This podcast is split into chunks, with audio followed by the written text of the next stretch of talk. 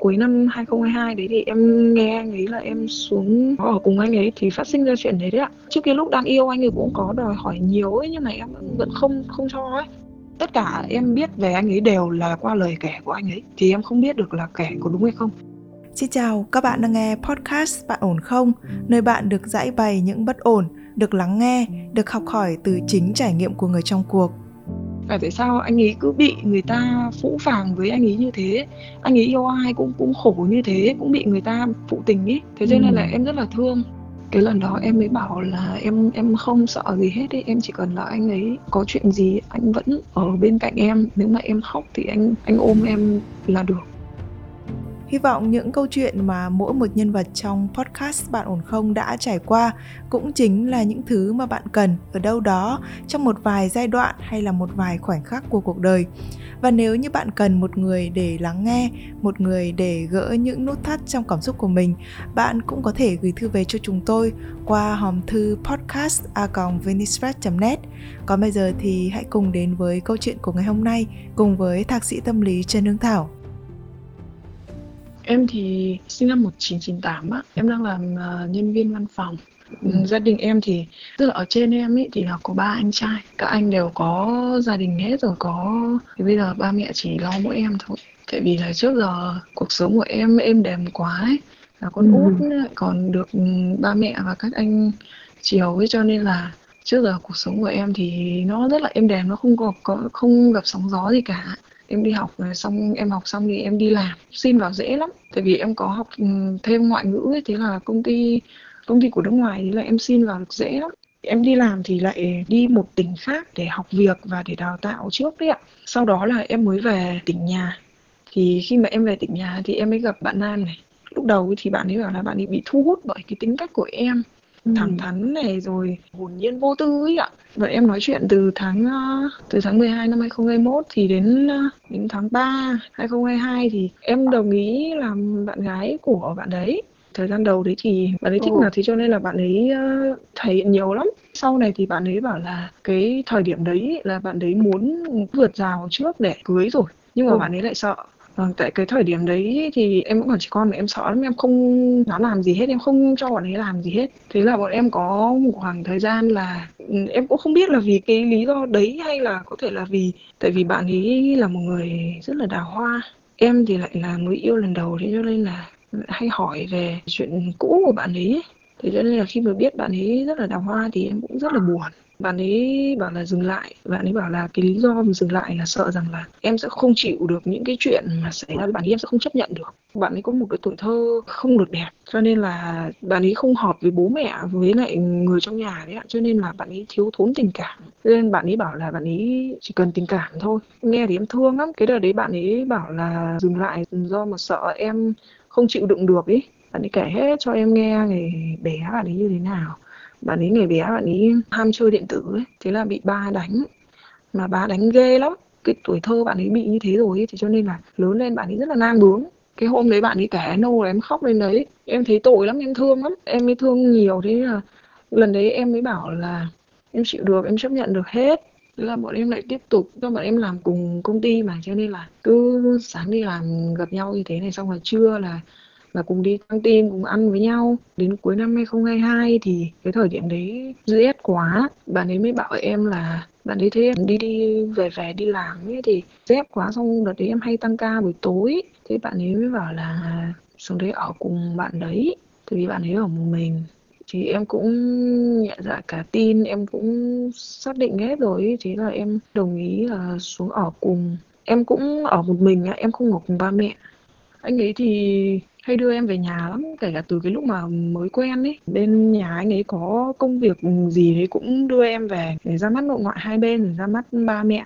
Thi thoảng buổi tối về ăn cơm với ba mẹ anh ấy thôi, anh ấy cũng đưa em về. Và anh ấy bảo lại trước kia anh ấy có đào hoa ấy, nhưng mà anh ấy chưa có đưa ai về nhà hết cả.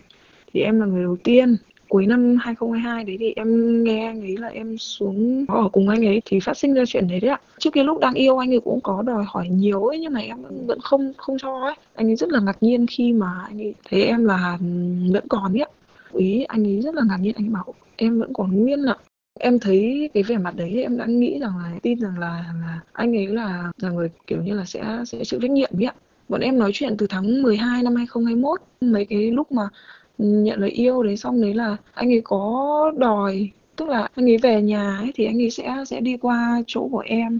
Thì có thể là um, anh ấy sẽ ngủ lại ở chỗ em nhưng mà em không cho không làm gì hết. Hắn khó chịu lắm. Cho nên là cái lúc mà mà hắn bảo là có một thời gian đợt tháng 7 đấy hắn bảo dừng lại đấy thì là cái lúc đấy là hắn muốn muốn vượt rào để để cưới lắm rồi. Thế nhưng mà em không cho đấy á đến tháng 12 thì em mới chuyển xuống về đó ở thì mới phát sinh cái chuyện đấy ở cùng đấy thì mới bắt đầu xảy ra mâu thuẫn. Em cũng không nhớ là có những cái mâu thuẫn gì đã nói chung là nó rất là vụn vặt. Ví dụ như hôm 14 tháng 2 hôm nghỉ lễ tình nhân đấy thì anh ấy bảo là sẽ sẽ về trên chỗ của em tại vì em ở thành phố ấy. Xong rồi hai đứa đi ăn nhưng mà anh ấy bắt em đi ô tô cơ. Em thì không muốn đi ô tô em muốn đi xe máy cùng với anh ấy. Nhưng mà anh ấy không nghe. Anh ấy bảo là trời rét. Anh ấy không thích anh ấy bảo là rét như thế này đi cùng làm gì để cho khổ ra ấy chỉ cần một người khổ thôi kéo theo một người nữa khổ làm gì? Em rất là ngang bướng và em nghĩ rằng như thế là bình thường tại vì em em không nghĩ rằng như thế là khổ em chỉ muốn là đi cùng anh ấy thôi.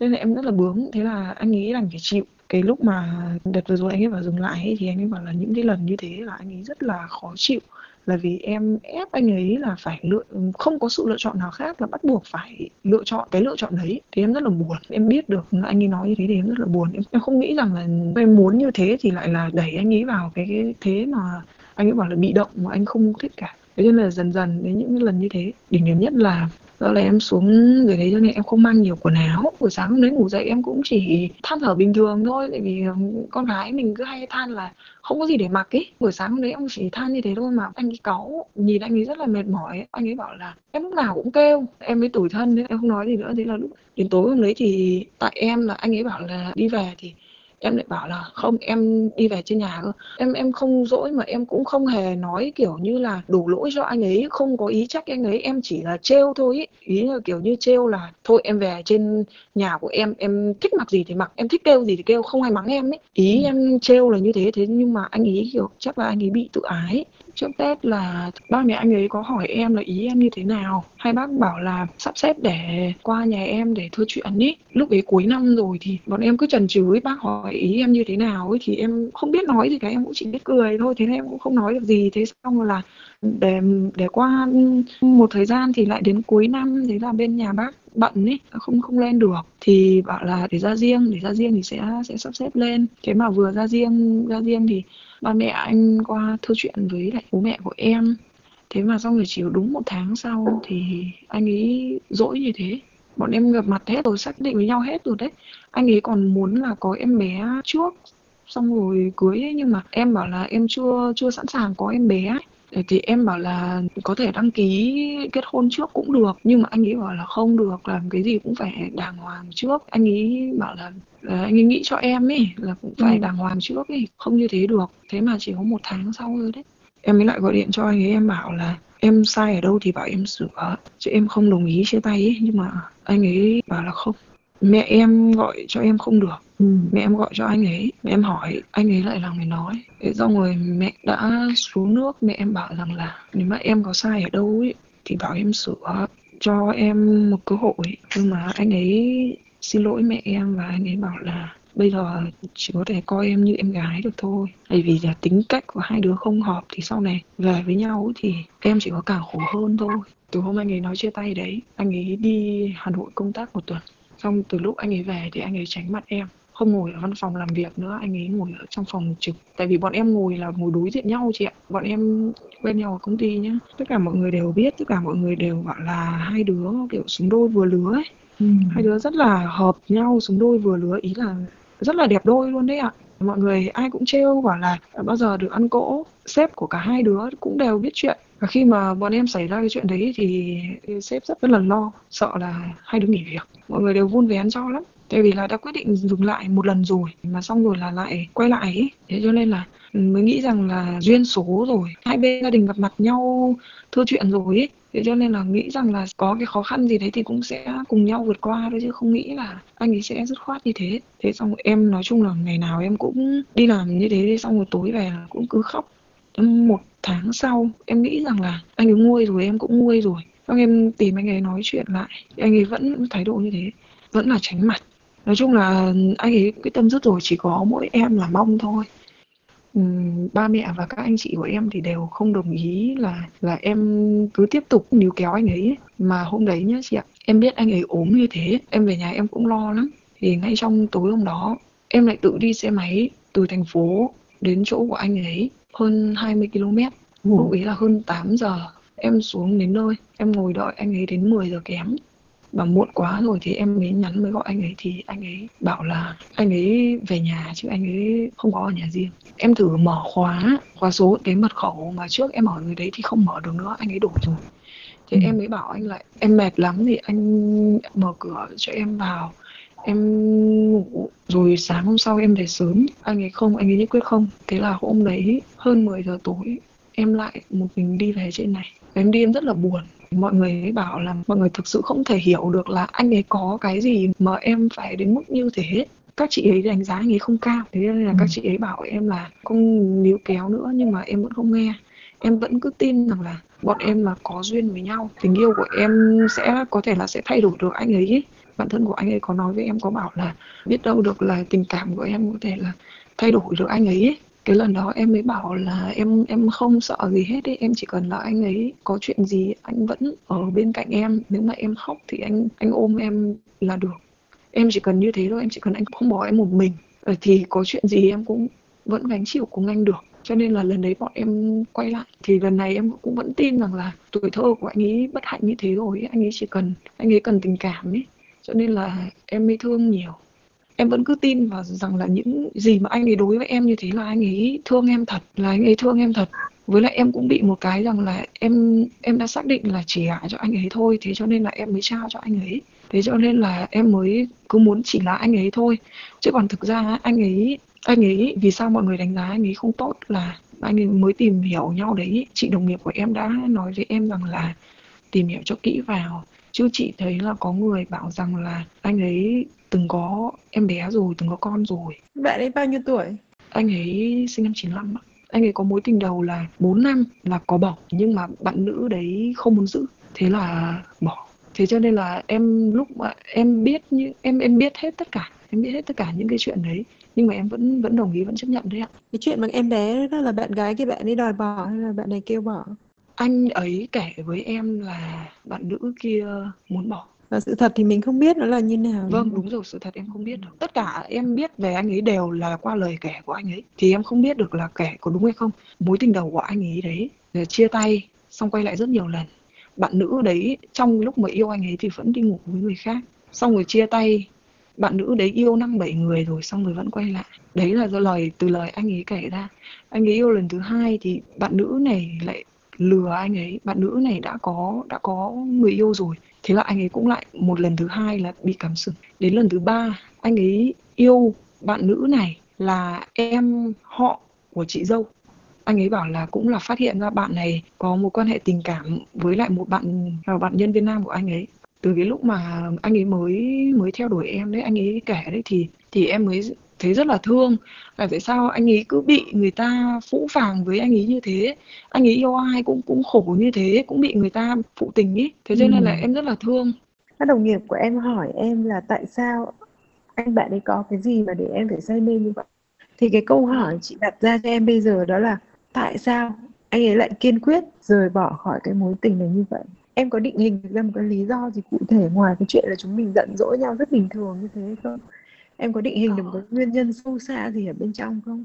em có hỏi anh ấy thì anh ấy chỉ bảo lý do là không hợp thôi. Chị đồng nghiệp của em đã gần như là coi em như là em gái luôn. Khi mà thấy em buồn khổ như thế thế là chị ấy đi gặp mặt riêng với anh ấy. Và chị ấy hỏi rằng là tại sao mà hai đứa đến giai đoạn như thế này rồi mà mà mà lại dừng lại. Thì anh ấy bảo là em đã quá hai lần đặt anh ấy vào thế bị động và anh ấy rất ghét những người đặt anh ấy vào thế bị động. Anh ấy nói như vậy. Và anh ấy bảo là về tính hai đứa không hợp tại vì em quá là yếu đuối em hay bị tủi thân đấy ạ. Thì anh ấy bảo là ba, bốn mươi năm nữa, anh ấy đi làm về mệt mà cứ thấy em kiểu buồn giàu ấy, thì anh ấy không thể chịu được. Sau này ba, bốn mươi năm nữa mà hai đứa có cãi nhau ấy, có khi mà xảy ra vấn đề gì thì cãi nhau ấy, thì em lại nghĩ đến đến đến quá khứ của anh ấy. Những cái chuyện, những cái chuyện không vui của anh ấy trong quá khứ để mà em lại buồn thì anh ấy cũng không chịu được. Nhìn thấy em buồn như thế thì anh ấy không chịu được. Anh ấy không thích những cái người mà suốt ngày khóc lóc ấy. Anh ấy bảo thế em có thể đoán rằng là cái lý do nữa là anh ấy bị tụt cảm xúc. Tại vì em yêu nhiều quá em quan tâm nhiều quá em cho đi nhiều quá thì con trai họ không cần nữa. Hoặc là cũng có thể có một lý do nữa là anh ấy có người khác. Em không kiểm tra được chị ạ. Tại vì trước kia ấy, có một lần em hỏi anh ấy bắt điện thoại ấy, thì anh ấy không nói và anh ấy tỏ vẻ khó chịu với em.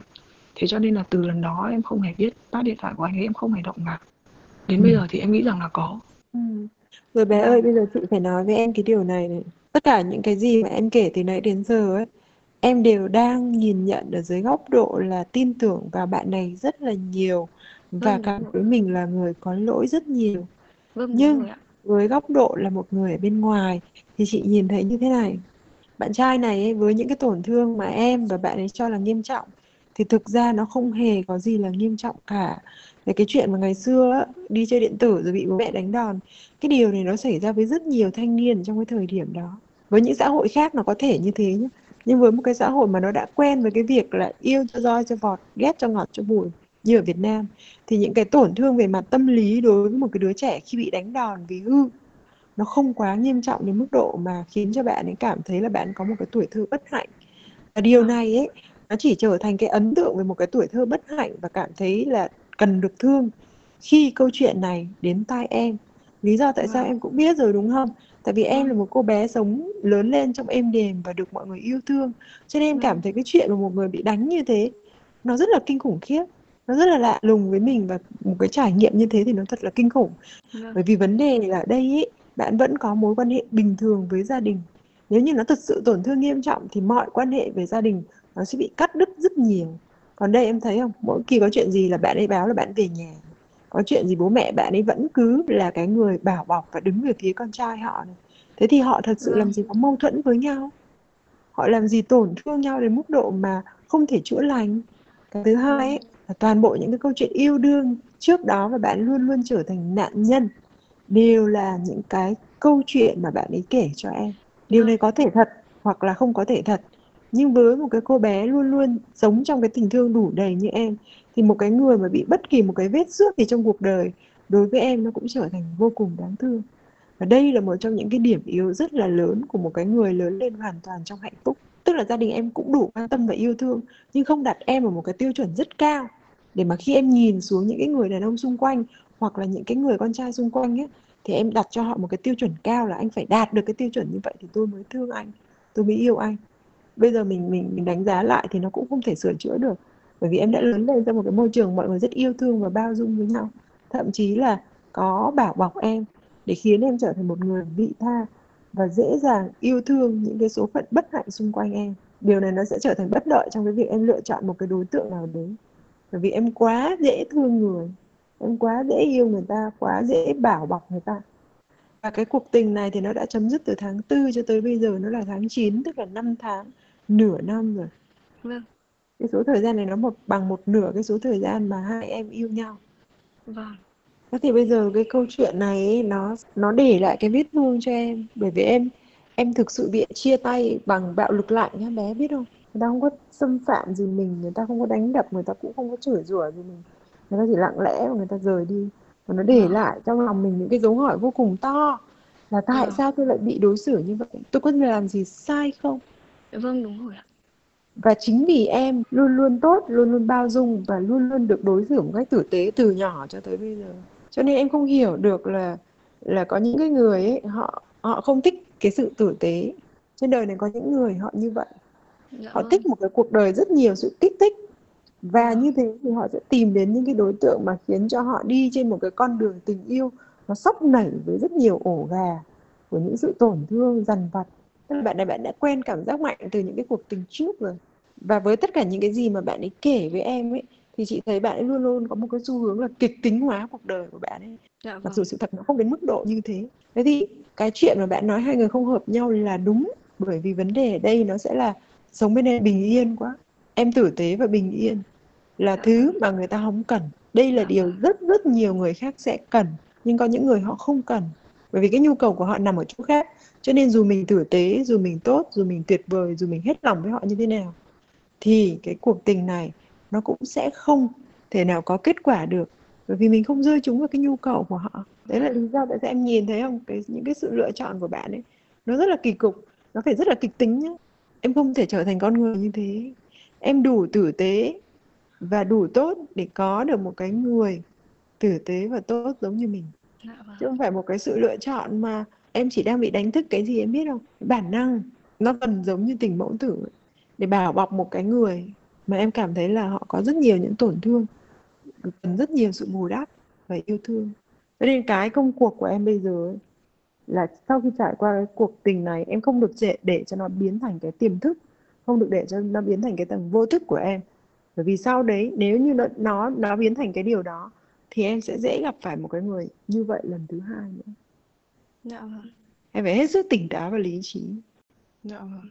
Ờ, nói chung là người ta cũng không còn liên hệ gì với với cuộc đời của mình thì cuộc đời của người ta như thế nào phúc phần của người ta như thế nào là người ta hưởng thôi không còn ảnh hưởng gì cả. Nhưng mà chẳng qua là thấy buồn rằng là cái người mà trước kia mình yêu hết lòng mà xong rồi bây giờ lại lại lại đổ đốn ra như thế.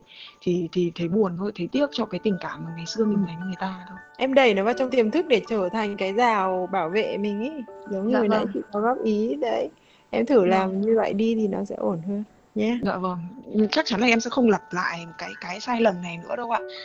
Thì em vẫn thấy cũng cũng trong cái rủi thì vẫn thấy có cái may. Mặc dù là tiếc cái tình cảm mình cho đi nhưng mà ờ, cũng đổi lại được bài học Vâng, các bạn thân mến, khi đối diện với những cuộc chia tay, càng ngày mình càng cảm thấy không còn cần thiết phải phân định đúng hay sai, bởi vì dù sao thì cái quan trọng nhất là tương lai phía trước chúng ta sẽ giống như thế nào. Sự trong trẻo và nhiệt thành vì tình yêu là điều thực sự rất là đáng quý. Mình hy vọng bên trong mỗi chúng ta sẽ còn giữ lại ít nhiều thứ tình yêu như thế. Bạn sẽ cảm thấy tình yêu đáng trân trọng như thế nào. Hy vọng là trong bất kỳ hoàn cảnh nào thì chúng ta sẽ vẫn luôn yêu và luôn được yêu. Còn nếu như bạn đang gặp phải những bế tắc, những bất ổn trong cuộc sống của mình, bạn cũng có thể gửi thư về cho chúng tôi qua hòm thư podcast@vnexpress.net để được chuyên gia của chương trình lắng nghe và hỗ trợ nhé. Còn bây giờ, Nguyễn Hằng xin phép được khép lại chương trình của chúng ta ngày hôm nay tại đây. Xin chào và hẹn gặp lại các bạn trong những chương trình sau.